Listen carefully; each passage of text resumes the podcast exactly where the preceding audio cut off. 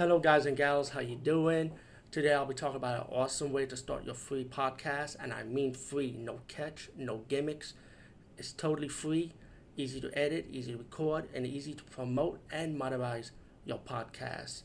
It's called Anchor dot F M, and I highly recommend you guys and gals check it out and start your own podcast and let your voice be heard. And also, don't forget to listen to Wild Dog Podcasts and tell them that I sent you and that you hear it from me. So you get more people to join Anchor dot F M. You will not be disappointed because they will also put your podcast in other platforms and then make it very, very much easier for you. Have a great day, everybody. What's up, guys and gals? How you doing? Today we talk about the movie first Summoning. And this is a two thousand eighteen movie. And um, the movie is one of those found footage horror movie dealing with the satanic theme, you know. And I know satanic horror is nothing new, especially when it comes to found footage horror. I think that's, I think it's either two things in horror. When it comes to found footage horror, it's either a satanic theme or a paranormal ghost theme, mostly. You know, ninety percent of the majority is really that, you know. And maybe the other ten percent could be vampires, werewolves, realistic like N Y P D, slasher, human killers, and so on for the ten percent category. That's just my opinion, guess. All right, don't take take me as a grain of salt, because this is a thoughts and opinion show anyway.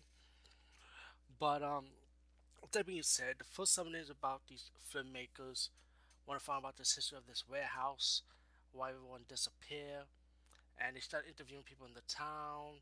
Also, they came across a priest of the town.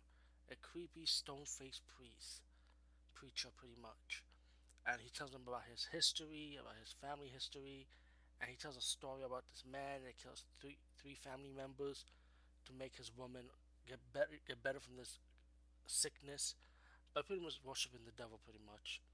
And uh, this kind of leads to these filmmakers to want more of the story. What's behind this priest? Is he really telling the truth? What's going on? And also there's some clues about the lead actor that it's like he knows something, but he's not telling the whole story. You can just tell the way he acts. And um, yeah, this about this review just contains spoilers. This is an old review, old movie anyway now. Two years old, you know. To me, it's two years old. It's an old movie. So if you haven't seen it, then sorry for spoiling it for you. I was just going to let you know now. Spoiler, spoiler, spoiler. Turn back. You ready? Okay. So, to me, pretty obvious the guy knows something, and later on you found out that the, his girlfriend and the guy's friend, they were making out in a party, and they taped it. And um, in the beginning of this movie, you also found out that the, her, her boyfriend f- said something about the memory card, and you wonder why he said that.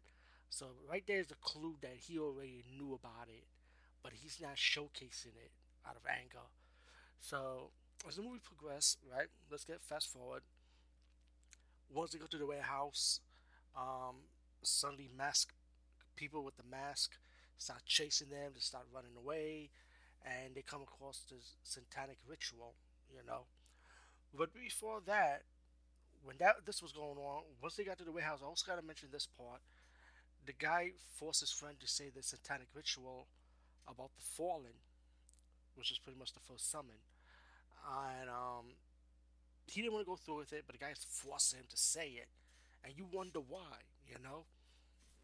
It's pretty obvious, and you know this movie is predictable because you're gonna pick up on it right away that the guy does know something about it. Never say in detail, but he does know. So once they say, the, um, once the girlfriend decided to say it, um, the, her boyfriend disappeared. Once everyone's running around, getting chased by the masked man, like I mentioned before. Um, you realize that the guy, her boyfriend, is pretty obviously possessed. They show you his face being possessed. They show him in a mask because you're going to see, like, his bracelet, which is pretty obvious it's him. And guess what? If you remember the story about the preacher, about his family member cutting three heads, guess what? Three of his friends end up getting their head cut off by the boyfriend, who happened to be part of the cult member now, part of the satanic cult pretty much now. And that's your ending for that movie. All in all, this movie was predictable, but I wasn't, like, bored, by the way, with this movie, to be honest with you. So I wasn't, like, bored or nothing. I, I just sit, sit in and found myself enjoying it. Will I see it again? No, because like I said, it's predictable, you know. But for Summoning, even though I said spoilers, I say still check it out. Anyway, besides, I saw it for free on Tubi T V, so hey, what's there's another one watching movies for free, right?